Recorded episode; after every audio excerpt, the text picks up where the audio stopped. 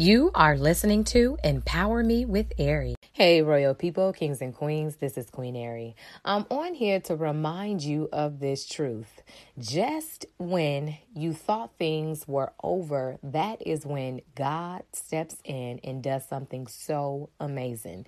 You have to understand that God specializes in what we believe is impossible. All things are possible to him who believe.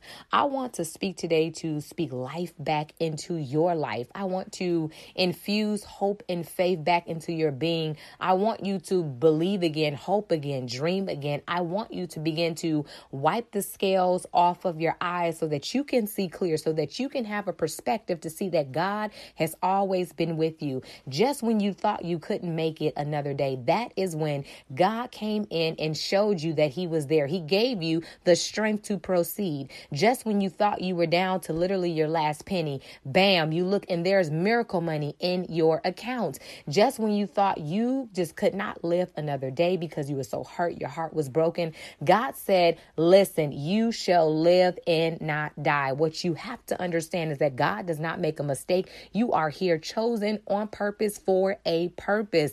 Just when you couldn't do anything else and all you were doing was standing, that is when God said, Good, well done, my good and faithful servant. He is literally saying, because you you stood in there, because you you know you you you didn't give up, even when you didn't have your own strength, God was giving you his strength to continue. God is saying that He is showing up within our lives like never before because he wants us to understand that literally when you're when you go through tests and trials what you have to always remember is during a test is when the instructor when the professor is the most quiet. It doesn't mean that the professor or the instructor is not there but it means that they want you to pass the test. God understood that when he created you that there was faith infused on the inside of you. He understood that the character that he's giving you the things things that He's placed on the inside of you come out and are cultivated as you go through the process of life. You have to understand that God does not make mistakes.